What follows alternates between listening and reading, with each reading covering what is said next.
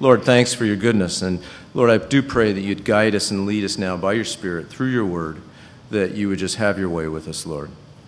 Thanks for all you do in our lives. In Jesus' name, amen. Daniel chapter 10.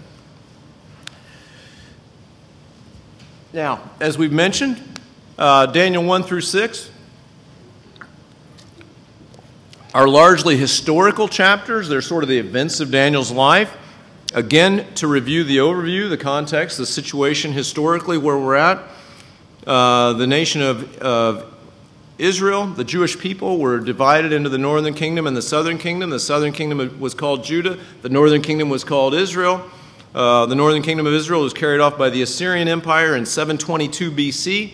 The southern kingdom of Judah was carried off by the Babylonian Empire in three successive waves 605 BC, 597 BC, and 586 BC. Finally, in 586 BC, they were basically destroyed. Jerusalem was destroyed, and everybody was finally carried off to cap- captive to Babylon. Daniel finds himself being one of the captives in Babylon. They stay there uh, and they're captive for 70 years, according to the prophecy of Jeremiah, which actually came true literally. And in, after 70 years of captivity, the Medes and Persians took over the Babylonian Empire, and as, a, as such, they inherited those Jewish captives. And so, in the first year of Cyrus, king of Persia, which was also Darius the Mede, who uh, you know, don't be confused by that. Uh, there's multiple kings at multiple times. Does that make sense? You read in the, in the book of Acts, King Agrippa, right, is one of the uh, guys that Paul has a trial in front of. He's called King Agrippa, but we also know that King Caesar was also on the throne, right? So uh, in this time period, it would appear from the historical uh, narrative that, that Darius the Mede kind of came in and conquered uh, the Babylonian Empire. Cyrus the Persian uh, was over all that. They worked that together. And Cyrus the Persian, in, the, in his first year, uh, issued a decree that the Jewish people could go back to uh, rebuild uh, Jerusalem, rebuild the temple, uh, and all of that. And that was the first of that. We've talked about that along the way. Fair enough? So Daniel's one of those captives now of the Medo Persian Empire that was inherited from the Babylonian Empire. And that's where we find the setting here. In the third year of Cyrus, king of Persia, a message was revealed to Daniel, whose name was called Belteshazzar. That was the name the Babylonians gave to him uh, when they were trying to culturally indoctrinate him. The message was true, but the appointed time was long, and he understood the message and had understanding of the vision. So, the third year of Cyrus now, while Cyrus is king of Persia, uh, would be about, um, I believe, 536 BC. Um, and this would be two years after Cyrus issued that decree that the Jewish people could go back. Now, interestingly, I don't know, maybe this is a bit of a side note. The book of Ezra tells us that 50,000 Jewish people went back when Cyrus said, Hey, anybody can go back and we'll pay for it. Right? Can you, like if you, if your boss said, Hey, you guys take a, go move somewhere and we'll pay for it. Go move to your homeland we'll pay for it. Rebuild your temple, we'll pay for it. That's really, I mean, it was, it was really a blank check in a sense that Cyrus wrote, but only 50,000 of the Jewish people took him up on it.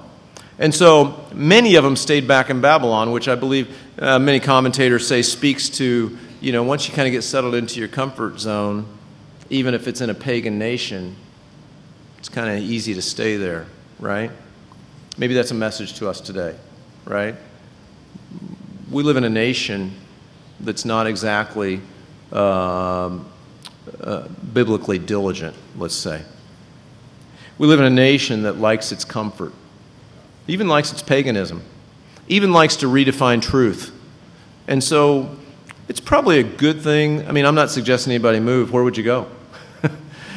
you know, uh, Paul says, hey, I didn't say to leave a sinful world because if you did, you'd have to find a new planet. Um, but the reality is, we need to be very careful that we're not too anchored into the uh, affairs of this world. I like what um, Paul tells Timothy.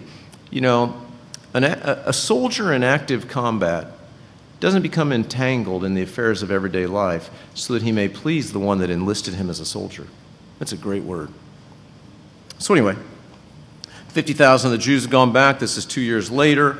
Uh, Daniel's hanging out, and he's going to get uh, a message. A message was revealed to him, a message is true, but the appointed time was long. In verse 2, in those days, I, Daniel, was mourning three full weeks. I ate no pleasant food, no meat or wine came into my mouth, nor did I anoint myself at all, till three whole weeks were fulfilled. Now, we have here, Daniel is mourning. We don't know why he was mourning. Some say he was mourning because only 50,000 of the Jews went back. That's a very legitimate possibility. Some say he was mourning because it says that the message was true, but the appointed time was long. Well, Daniel is probably in his mid 80s by this time, right? If you get a, if you get a prophecy in your mid 80s and the messenger tells you this is going to be a long time from now, right? That means you're probably not going to see it, right? So he might have been mourning because of that. He might have been mourning because uh, there was some opposition uh, to rebuilding the, the temple there in Jerusalem from the local people. We don't really know why he was mourning, but we know that he was mourning. And we know that he undertook what we'd call a partial fast. You know, there are different kinds of fasts in the Bible. Sometimes we see people fast from everything but water, right? Sometimes we, uh, we see people fast of certain things. And so there's no real prescribed religious ritual that's clearly identified as what needs to happen if we undertake a fast. Just know that that's between you and the Lord. Know this that Jesus said, when you fast, this is how you should do it. And he said, you know, don't make a big show of it, basically. He didn't say if you fast, he said when you fast. And so fasting is a a reasonable part of our prayer life. It kind of uh, gives us time to maybe focus on the Lord, maybe something that we set aside that we, you know, I've heard of people that have uh, a media fast. Think that might clear your head a little bit if we had a media fast? Yeah, yeah, that's a reasonable thing, right? Uh, maybe uh, a fast from whatever your whatever your thing is. Uh, but in Daniel's case here, he's and maybe because he's old and, you know, physically a complete fast might be too much for him. I don't know. It doesn't tell us, and we don't need to know. We know Daniel's a man of prayer, right? And so uh, this fast is adequate for what the Lord had for, Sam, for Daniel.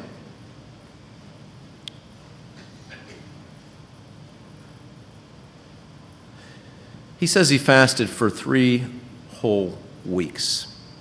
He persisted in prayer. He persisted in prayer. And we'll get to that a little more in a minute. We'll elaborate on that. He says, Now, verse 4 On the 24th day of the first month, as I was by the side of the great river, that is the Tigris, I lifted my eyes and looked, and behold, a certain man clothed in linen, whose waist was girded with gold like Uphaz his body was like beryl, his face like the appearance of lightning, his eyes like torches of fire, his arms and feet like burnished bronze in color, and the sound of his words like the voice of a multitude. Now, who is this? And so, different commentators, some commentators say this is an angel. And the reason they might say that is we see, look in verse 10, it says, Suddenly a hand touched me, which made me tremble. And uh, we're going to read, and then that carries off the rest of the chapter. There's a hand that touch, touches Daniel, and uh, this being, whatever it is, speaks to Daniel. And one of the things that this being is going to tell Daniel is that he needed help from another angel. Now, if it's, does Jesus need help from anybody? No. However, this description of this uh, certain man clothed in linen, whose waist was girded with gold like Uphaz. His body was like beryl, his face the appearance of lightning, his eyes like torches of fire, his arms and feet like burnished bronze in color. That's a pretty consistent description with the description in Revelation chapter 1 of none other than Jesus Christ. So in, in Revelation chapter 1, we see a description of, you know, a guy like this. We're not really told who it was, but then we hear that this, this person said, you know, I am the Alpha the Omega, the beginning of the end, and, and what he says clearly identifies him as Jesus. So, my personal bet, and this is a, maybe why I go back and forth a little bit with this, is to tell you not everything's black and white in Scripture, and if God doesn't make it black and white, it doesn't have to be black and white. But we let the Scripture interpret Scripture, and we kind of come up with the best we can come up with. Is that fair? All right. So, I believe this is a description of Jesus, and I, just, I believe that in chapter 10, or in verse 10, we see a description of an angel that maybe came alongside Jesus. Maybe Jesus, you know, uh, gets Daniel's attention and then the angel's going to talk to him. That's just my personal feeling. Uh, you can study and come up with whatever you, whatever you like, and there's uh, room for that. Verse 7 And I, Daniel, alone saw the vision, for the men who were with me did not see the vision, but a great terror fell upon them, so that they fled to hide themselves. Now, you know, there's a thing. On one hand, maybe you go through this sort of mental exercise at times. Do you ever go through this mental exercise? Don't raise your hand. Where you say, you know, I wonder if we really did just evolve from soup and maybe I'm kidding myself about this God thing, right? If you do that once in a while, that's okay. You're worried about what I was going to say. weren't you? That's okay. It's okay to look up in the sky and say, I can come up with no other conclusion than God did this and I should glorify Him. That's okay. That's actually reasonable. That's actually logical. And as you kind of go through that sort of dialogue in your head, it's okay to evaluate and uh, you know, what about our scripture? Does, is it historically valid and all of those sorts of things? And it's okay. And the more you do that, frankly, the stronger uh, your foundation will be in a lot of ways to stand on. And you, and you, and you know, even if you don't come to a, a biblical worldview as a result of that, many people without a biblical worldview, they come up with all kinds of crazy things, right? Like, wow, there must be some, oh, I don't even want to speculate on them. But, you know, you've heard them, right? There's all kinds of, I mean, everybody has sort of an awareness that there seems to be more than what we can see and touch, right? And so if there's more than what we can see and touch in terms of creation, in terms of our existence, and we would identify that as God, would it not also make sense to say there's a spiritual element in our daily lives that's relevant to our daily lives, not just our existence way back when we were born or when humanity, you know, when Adam and Eve were, were created? Yeah. God didn't just say, let there be light, and then put everything on autopilot, right? And we know that from, to be true from the scripture. God is very involved in the lives of, of his children. And so uh, God is very involved in, in our lives. Here's the piece of that, though. If we're not sort of aware of that and in tune with that and have some biblical understanding of that, it can seem scary. Is that fair? If we don't understand the demonic world, that can seem scary. If we don't have a solid working knowledge of the scripture and we encounter the demonic, or even the angelic world, even the, the good angelic world, it can be overwhelming, right? So it doesn't tell us which of Daniel's friends were there. We don't know if it was Shadrach, Meshach, and Abednego. Uh, but anyway, Daniel's all alone because uh, the guys that were with him, great terror fell upon them and they fled.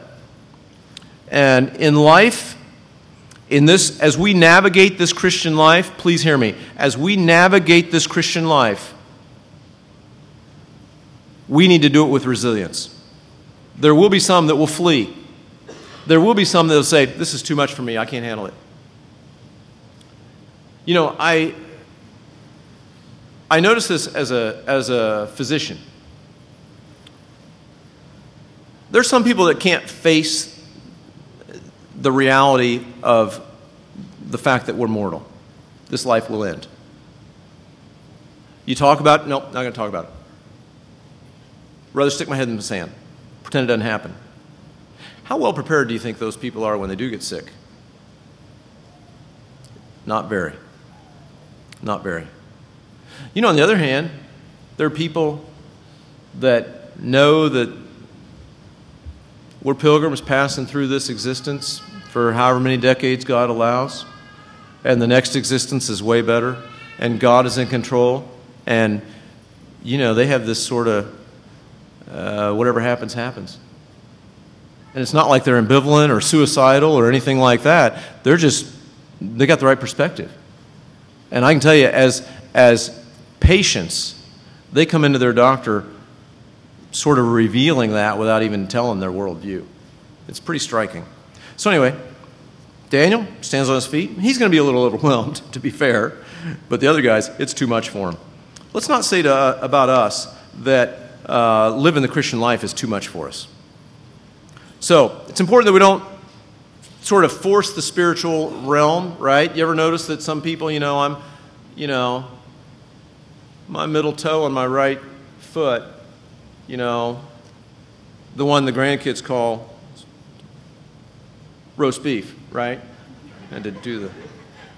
Yeah, roast beef. You know, roast beef. My roast beef's been hurting lately, right? I got an ingrown toenail on, on roast beef on my right. None of, enough of my problems.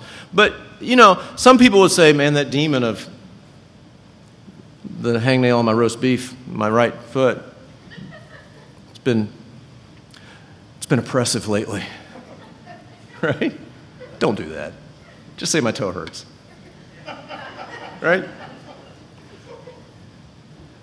Sometimes we can sometimes we can like sort of almost imagine this this dimension that it's almost like no dude you just need to get out of bed and live your life right so don't like over acknowledge it, right? But also don't ignore it. Don't under acknowledge it, right? Is there a demonic element out there? You bet there is. I was talking to somebody yesterday.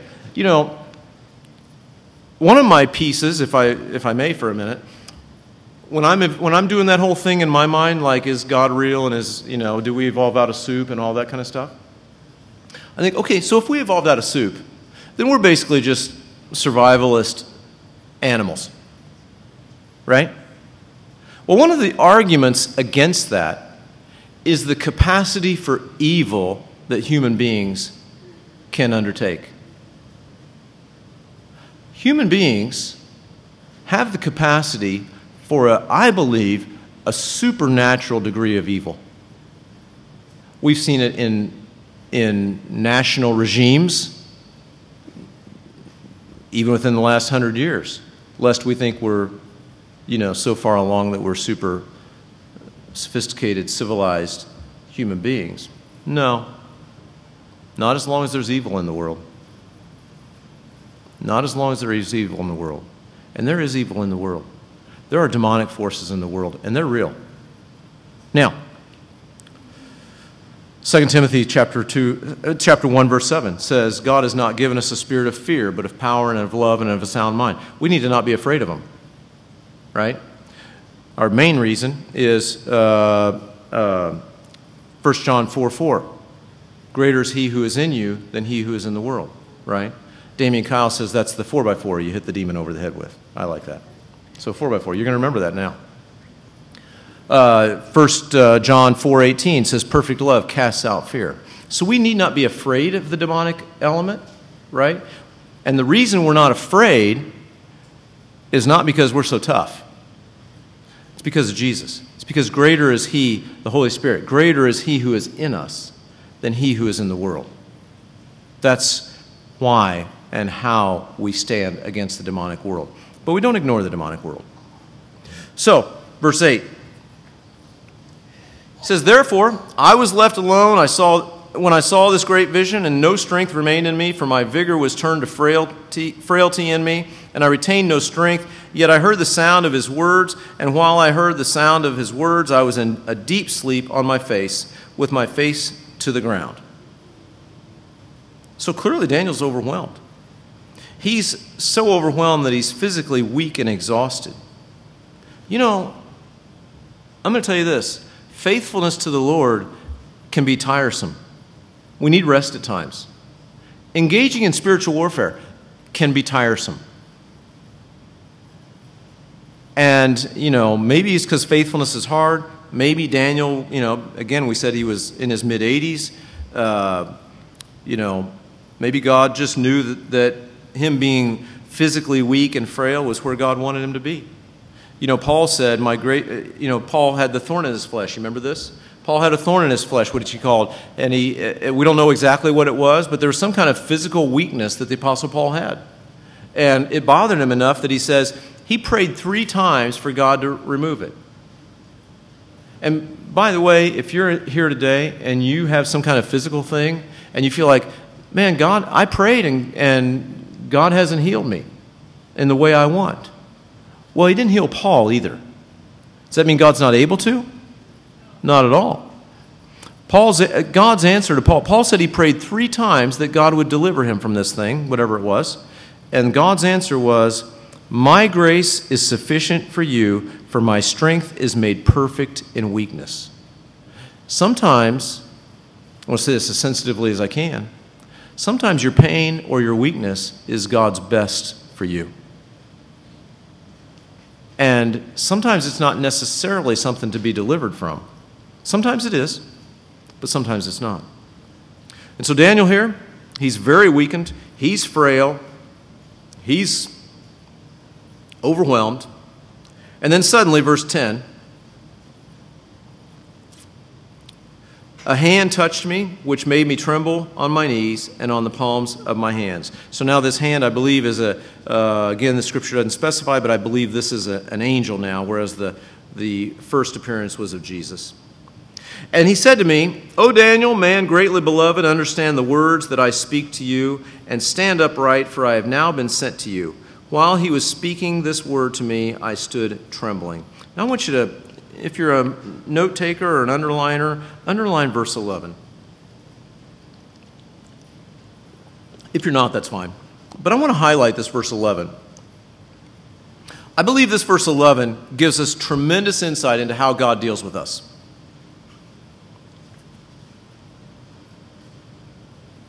And again, this guy's a messenger. Who's he a, who is he a messenger from? He's a messenger from God. The word messenger, the word angel is translated messenger. So this guy is a messenger uh, from God.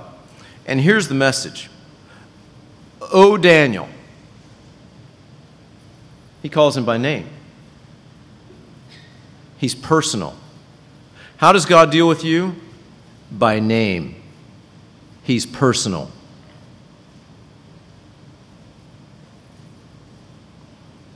It seems like it's kind of an easy thing, I think, to overlook. But know this God deals with you very personally. Jesus died for you very personally. If you were the only human being on the face of the earth through all of history, and you were a sinner, which you would have been born a sinner, Jesus would have died on a cross for you personally. It's not a religion, it's not a system, it's not a higher power. It's Jesus Christ. God became man, lived a perfect sinless life, willingly died on a cross, all for you personally.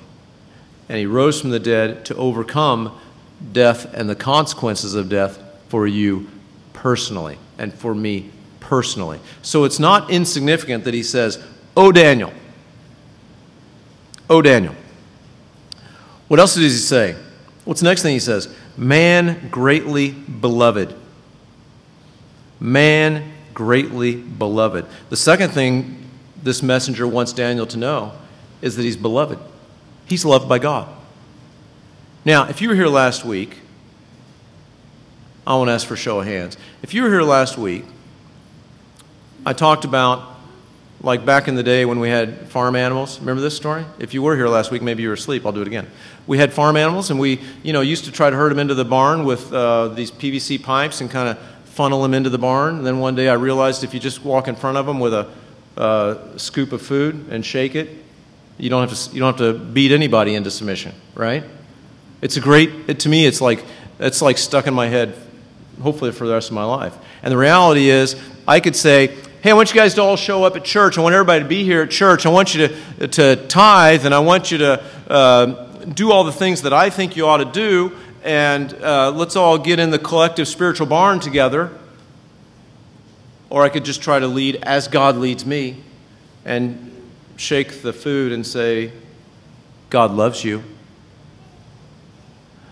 God loves you. He died for you. Now you do whatever is fitting with that. Which is a better way to motivate a human being? The second. I'll tell you even one better. Eight year old grandson, from whom most of my good metaphors come. My eight year old grandson, right? Some of you know our layout, right? We got a barn, we got a house here and a barn down here, right? Eight year old grandson is uh, a child of, a, of an outnumbered mother, right? And so uh, the youngest sister's down by the barn, and mom wants grandson to usher sister up to the house. You know what he's doing? He's got his hands out. He's trying to guide her out to the house. He said, I need Papa's sticks that he was talking about. And that wasn't, wor- guess what? It wasn't working. Now, if you know the inner workings in the Murphy house, you walk in the kitchen, you make a right, you turn left, back in the corner, just to the left of the fridge, second shelf up, there's always chocolate chips up there in a little plastic container. If you come to our house, help yourself to the chocolate chips. They're always there. Little Joseph, right? He forgets that PVC stick idea. He runs to the house, goes and gets uh, a container of chocolate chips, runs down to the barn, tells his sister, hey, come on, let's go to the house. Easy peasy. Piece of cake, right? Herding 101, right? From an eight year old. By the way, I'd be remiss to not point out that's an eight year old that sat in here in Big People Church, right? And captured a lesson. Frankly, a lesson that I've known CEOs of organizations don't know. I've known lots of CEOs over the years that are still reaching for sticks, right? And my eight year old grandson sits in here and hears the simple teaching of God's word, right? And I believe he's, got an, uh, he's prepared for a, for a level of insight that supersedes the stick thing. It's powerful. It's powerful. Don't lose it, right? And by the way, uh, and part of this, this is one of the things about this church. Parents, you want your kids in here? Bring them on, right? Uh, yeah, if they're screaming, you know, after 10 or 15 minutes, if they're not going to settle down, we got speakers outside, so you don't have to be embarrassed or whatever like that. And everybody turn around and look at you and say, who's, you know, which kid is screaming, right? But I want kids to be welcome here. I want the ages to integrate here. One of the one of the beauties of this church, I believe, is that the generations can enjoy and appreciate each other. So God bless you guys for that. So, God loves you is the bait that drives us, right? God loves you is the bait that drives us. O Daniel, man greatly beloved, understand the words that I speak to you. How does God deal with us? Uh, he calls us by name. He lets us know that He's greatly beloved, and He gives us His word. And now, after all that, and stand upright, for I have now been sent to you. While you speaking this word to me, I stood trembling. I believe it's no coincidence or accident that after Daniel is physically overwhelmed, he's, he's, he's exhausted, he's on his face. God brings him, God, God brings a messenger who calls him by name, who reminds him that he's loved, who speaks his word to him, and then Daniel is able to stand up because he's now not standing up in his own strength. Too often we uh, stand in our own strength. We have a religious system, and really what we need is to know that God loves us. We need fellowship with God, and then everything else will drive that. I finished a book this week, The Pursuit of God by A.W. Tozer. It's sort of one of these you know, you have these, uh, there's these Christian classics. You always hear about a Christian classic, right? Many of you know this is, a, this is considered a Christian classic. And um, Christian classics are ones that we all quote, but we don't read, right? So, I, anyway, I was convicted recently. I thought, you know, I'm going to read that. And here's what he wrote in 1948. He says, Right now, we are in the age of religious complexity. The simplicity which is in Christ is rarely found among us. In its stead are programs, methods, organizations, and a world of nervous activities which occupy time and attention but can never satisfy the longing of the heart. Is that powerful? Is that powerful? You know, there's this thing as we as we sort of enter in this this this life we call Christianity. I, I, I look at it like this. I believe there's like there's like layer one, right? Learn how to quit cussing or drinking or whatever your thing is, right? Learn how to stop that stuff. Layer two, like go to church and do Christiany stuff. Layer three, have a relationship with God through the person of Jesus Christ by the power of the Holy Spirit and hang out with Him and know that He loves you and know that it's personal, it's based on His love. It's got nothing to do with religion. Now, as we know that, Will we stop cussing? Probably. Stop drinking? Probably. God does all that, though. God does that in His way and His time. You'll never hear me beat you up out of that. But it's not a religious system, it's a relationship with God. So, Verse 12, he says, Then he said to me, Do not fear, Daniel, for from the first day you set your heart to understand and to humble yourself before God, your words were heard, and I have come because of your words.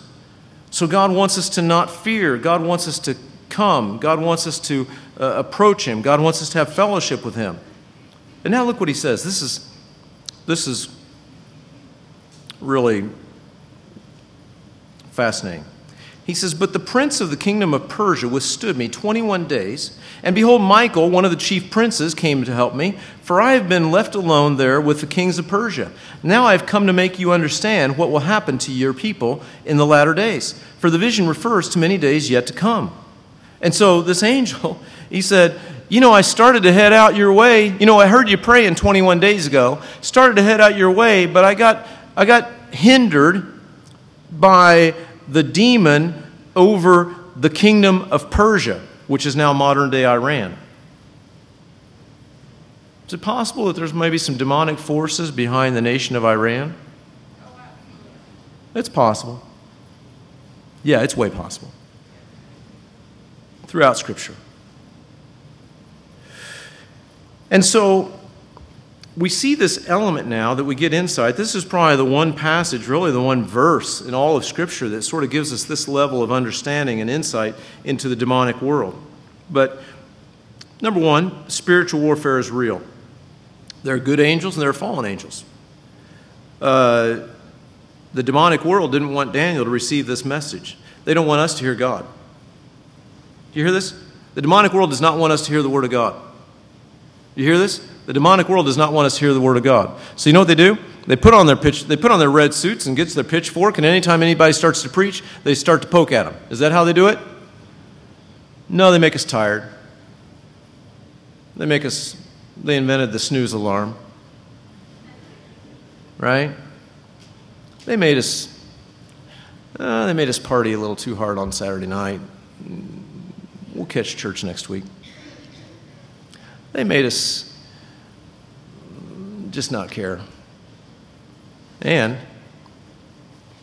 they made churches replace the Word of God with programs, methodologies, cute stories, and fables. They don't use pitchforks anymore. We use those to prod the animals. Just kidding. Notice also there's a prince of Persia. This is a demon. It's not a man, it's a, it's a demon. There are other references to demonic uh, beings.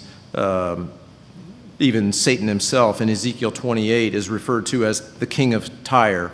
But as he describes this king of Tyre, he says, You were the seal of perfection, full of wisdom and perfect in beauty. You were in Eden, the garden of God.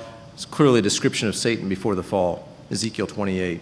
And so uh, this is clearly this, this, this uh, prince of the kingdom of Persia is sort of the demonic uh, leader. It appears there's some kind of demonic hierarchy of, of demons, right? There's like a demon in charge of, of Persia, probably has a, uh, some kind of organized uh, structure underneath him and, and probably answers to Satan himself, right?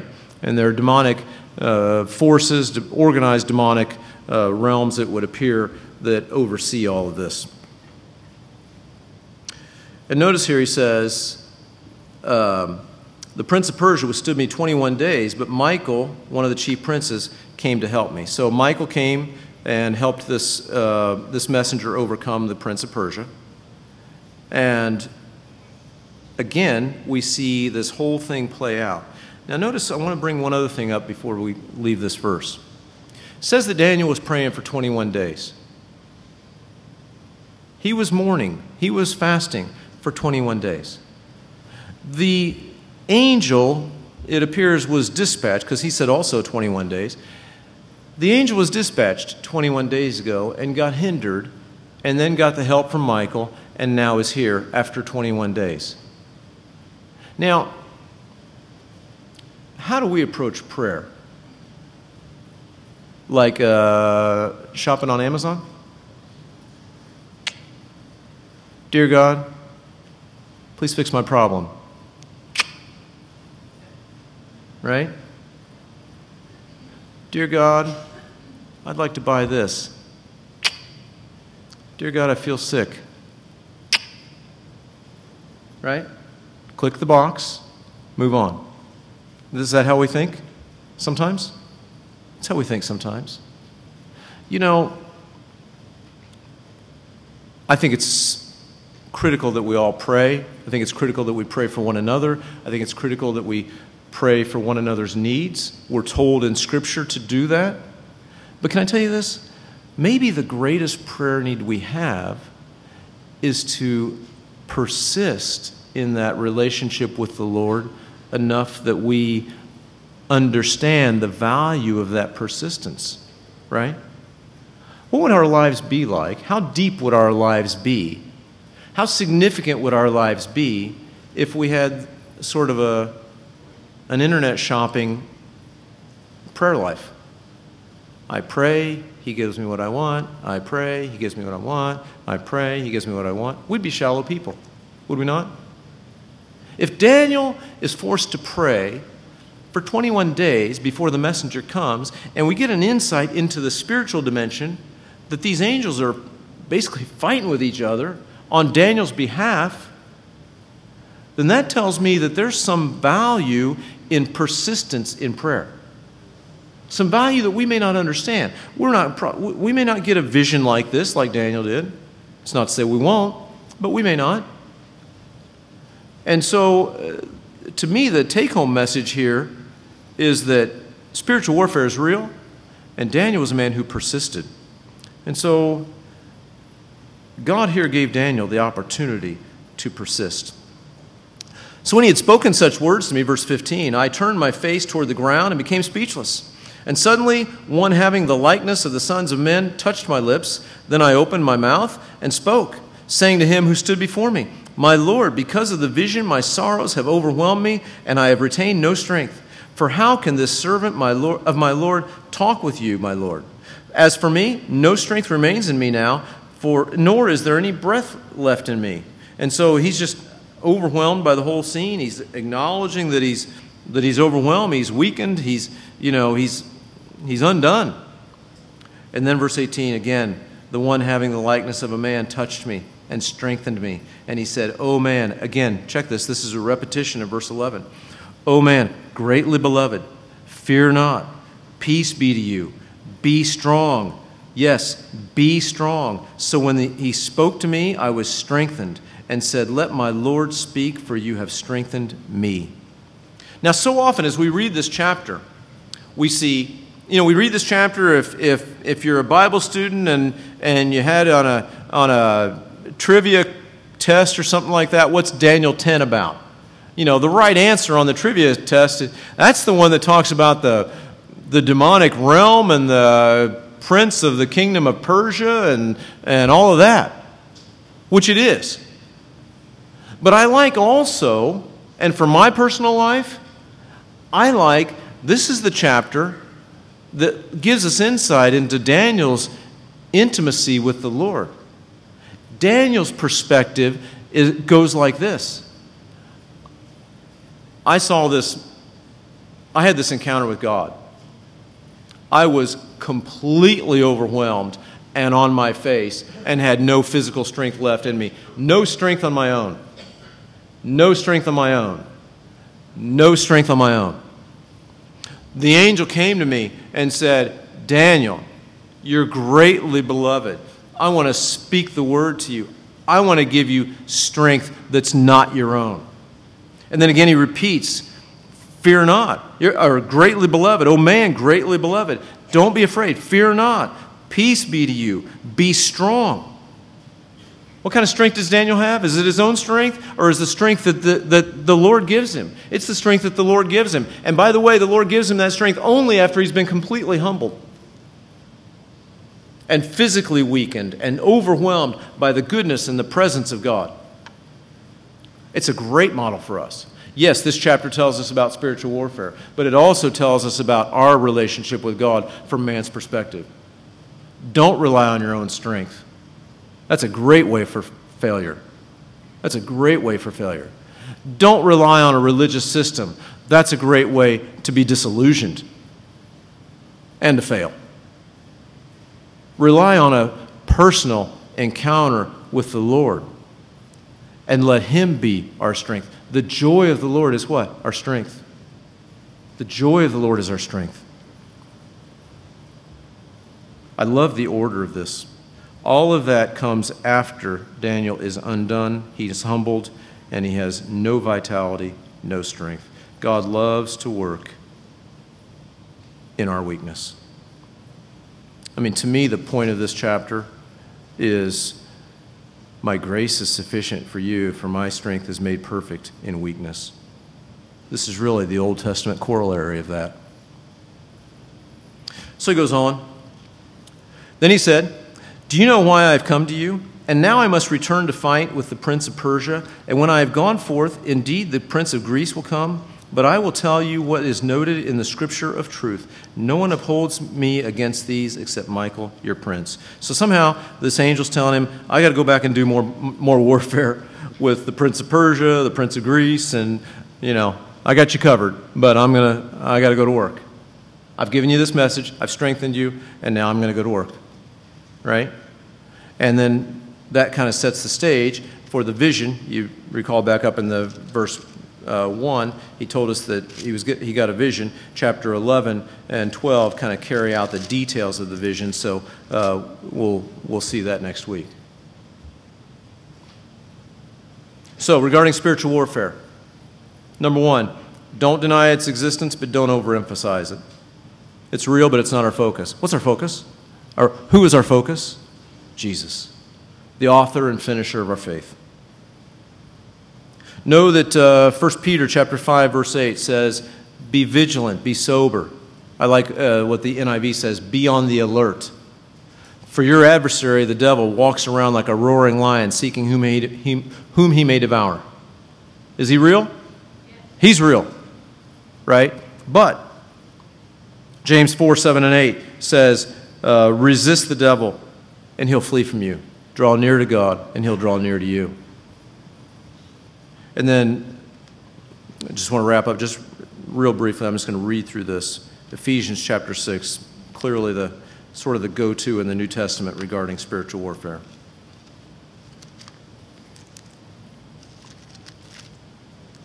Ephesians chapter 6, starting in verse 10. Finally, my brethren, be strong in the Lord and in the power of his might.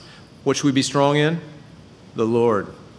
Daniel was very weak in himself, but very strong in the Lord. Paul carries that into the New Testament. Be strong in the Lord and in the power of his might. Put on the whole armor of God that you may be able to stand against the wiles of the devil. I want you to point this out. I want to point this out for a second. Notice as I read these, I'm going to read these next few verses. I want you to notice how prominently the word stand is, is in these verses.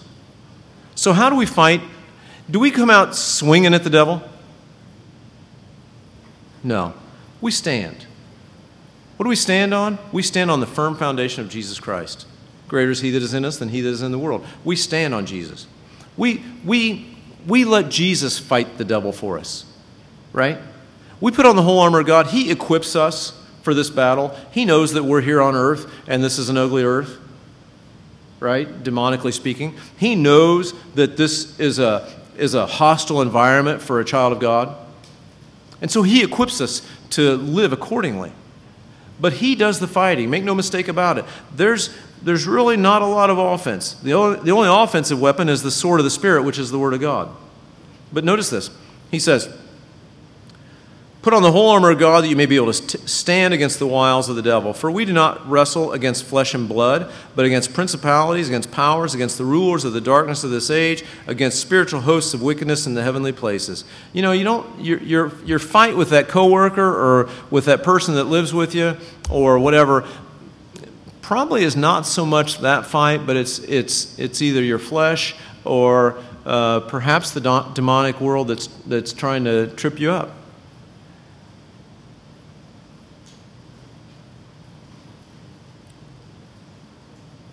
Therefore, take up the whole armor of God that you may be able to withstand in the evil day, and having done all, to what? Stand. Stand firm. Stand therefore, having girded your waist with truth. We need to know the truth of God's word. Truth is seriously in question in our day to day. Having put on the breastplate of righteousness. You know, if we have a breastplate of righteousness, the breastplate guards us against weapons of the enemy, right? And honestly, if we've had the un- unfortunate experience of trying to live a double life of unrighteousness and trying to follow the Lord at the same time, what do we find ourselves? We find ourselves vulnerable, right? I wouldn't go to battle without proper armor, right?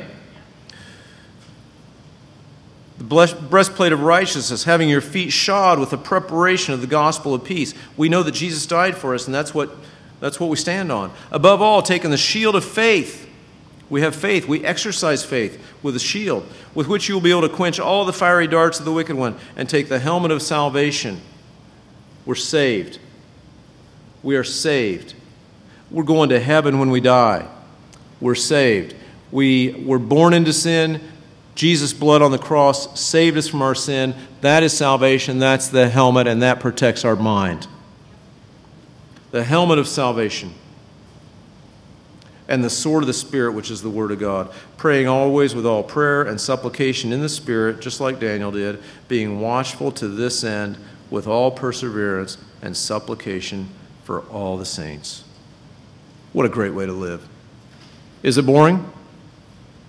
It's not boring, right? Is it overwhelming? Sometimes. Is it okay to be overwhelmed sometimes? Yeah, but God's not given us a spirit of fear. If you're overwhelmed in your own self, yeah, that's, that's a good thing. That makes us ready to be used by God, right? That puts us on our knees so that, so that He can come and He can say, Oh, Daniel, greatly beloved, hear the word of the Lord. Be strong, stand up, fear not. All of those things. And, and with those things in our tool chest or in our armor, if you will, right, we can navigate even a hostile world all for the glory of God. Let's pray. Lord, thanks so much for your goodness. Thanks for your love and your grace and your mercy. We do pray that you would just help us to be diligent in our prayer life. Help us to be diligent in our faithfulness to you. Help us to not rely on our own strength, but in yours and yours alone. And help us to live lives that bring glory and honor to you. In Jesus' name, amen. Everybody have an awesome, awesome week.